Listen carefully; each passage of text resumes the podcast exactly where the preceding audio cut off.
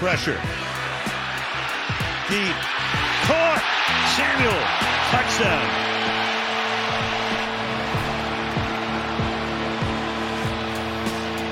He just kind of turns away because of that pressure. Thibodeaux off to the right. Pocket collapses. He just kind of turns away.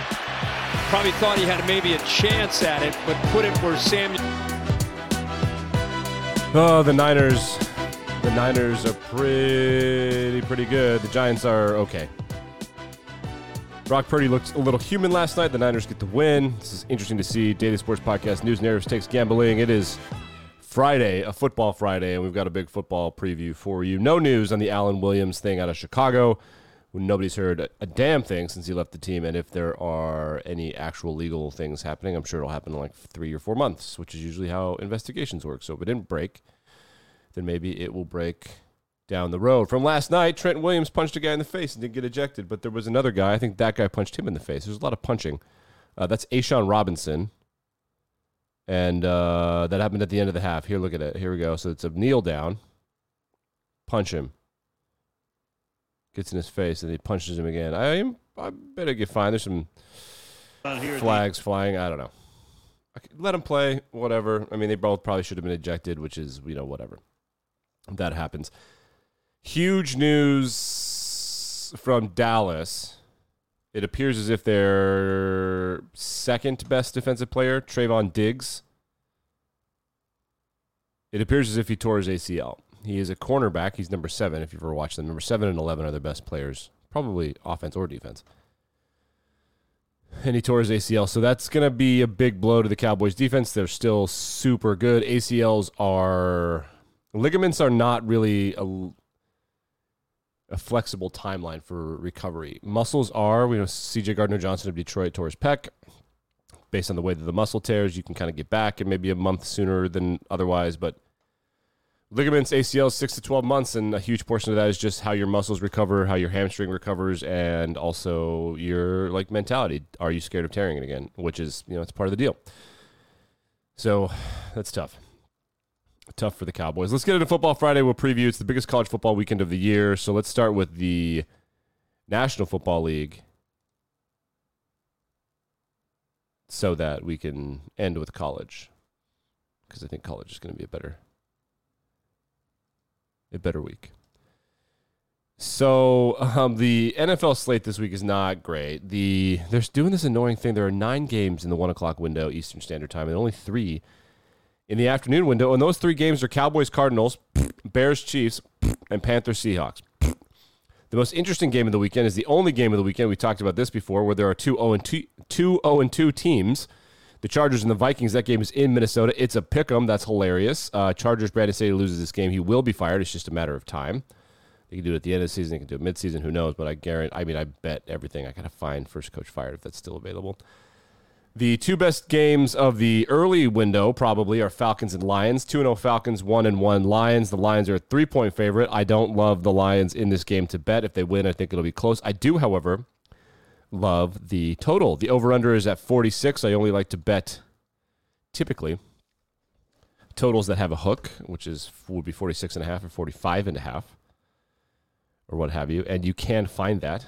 FanDuel Sportsbook has it. MGM, BetMGM, where I am looking to doesn't. Um, and if I were a sports book, I would essentially never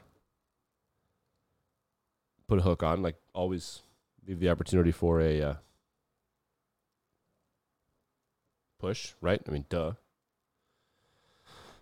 So I like that one. I like that game a lot. Uh, other games of note: Jets and Patriots. 0 2 Patriots have not been 0 3 since 20 0 since the year 2000. They were 0 2 in 2001, won the Super Bowl.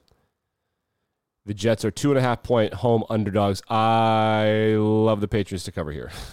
I don't think it'll be a problem. The Dolphins are playing the Broncos in an interesting game of like old school coaches and good offense. I think the Broncos get demolished by the Dolphins. It's in Miami. Let's just Google Miami weather. Oh, wow. It's going to be rainy. It's not going to be that hot. Hmm.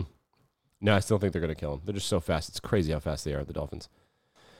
Absolutely absurd how fast they are. The Bills are six and a half point favorites on the road at Washington. Washington has a sick sick defensive line, but they also have rookie corners. And I think Buffalo's in this position where they're about to start getting right. Like Buffalo to cover that one, six and a half, no problemo. I really don't think they'll struggle. I really don't think they'll struggle at all. The Titans are. Who are the Titans playing? The Titans have an interesting game this weekend as well. Um, the Browns. The Browns are strange because their defense is sick, but Deshaun Watson is so bad. Mike Vrabel is a better coach than Kevin Stefanski. They're three and a half point road underdogs. The Titans. I like the Titans just to win the game at plus one sixty. Those are my best bets. Over 46 and a half is the best bet. That's got the what? The, if the spread is three, God, this math thing is what 26 to 20, 27 20. I don't think there's any way there are only five touchdowns in this game. Detroit scores a ton of points. Um, both teams want to run the ball, but I don't. They have home run hitters everywhere. Bijan Robinson and Jahmyr Gibbs are home run hitters. Drake May and Kyle Pitts are home run hitters. I, you know, I like. I like this game to be at least 50. So I don't think that's the best bet of the weekend for me. And to to be symmetrical and to have three best bets, uh, my next best bets are probably Patriots to cover and Bills to cover or Titans to win outright. Let's go to college football. Um, no gambling in this one except for one. I have one best bet again. BYU. BYU is nine and a half point underdogs at Kansas. I think Kansas is going to win. I think they're a better program than BYU right now, or at least it's very close. However, I think BYU is not. They're not going to lose by ten to Kansas. There's no way those kids in BYU respect Kansas, and it's weird in college football. That kind of thing matters a lot. That's why Colorado, Colorado State was good. Those Colorado State kids were like, "Yeah, you guys are all hyped. None of you, like one or two of you, are really good, and the rest of you ain't shit." Think BYU goes in there. It covers that spread easy. Ten point road dogs after they beat Arkansas.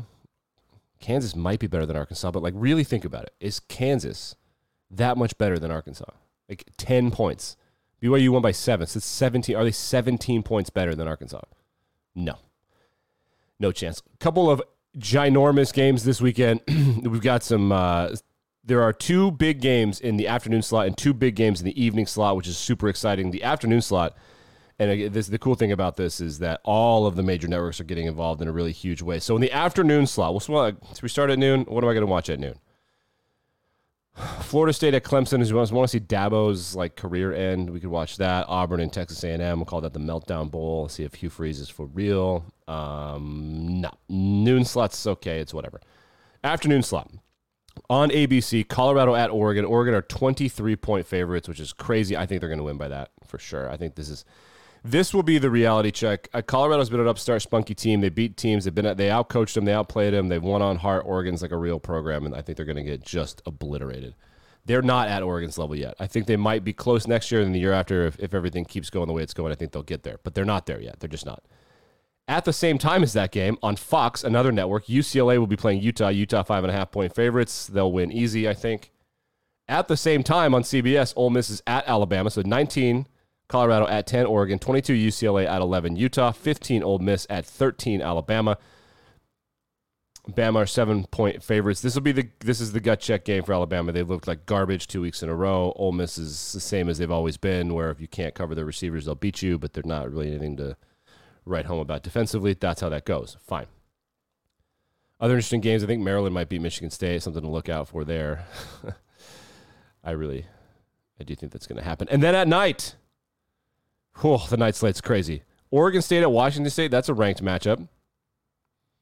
You like that? Oregon State at Washington State, that's a ranked matchup. I'm going to watch Appalachian State at Wyoming for the what would have been cool to go to college here bowl. They should App State and Wyoming should play the Mountain Bowl every year. They should just play every single year right at this time when it's like the most beautiful looking thing.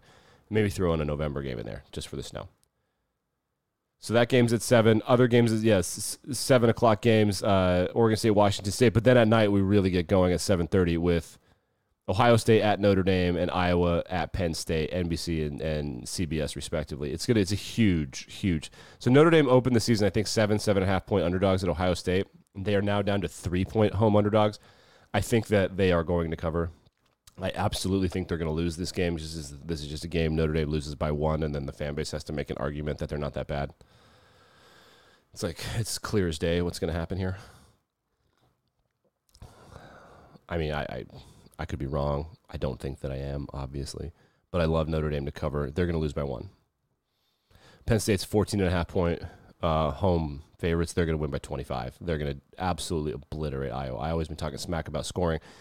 Penn State has, on paper, probably it's possible that they have the best defensive roster in college football. They have the most draft prospects. They're the best top two or three trench team in college football right now on both sides of the ball. They're going to, it's going to be like 10 3 at halftime. That'll be 17 3, and the game will end like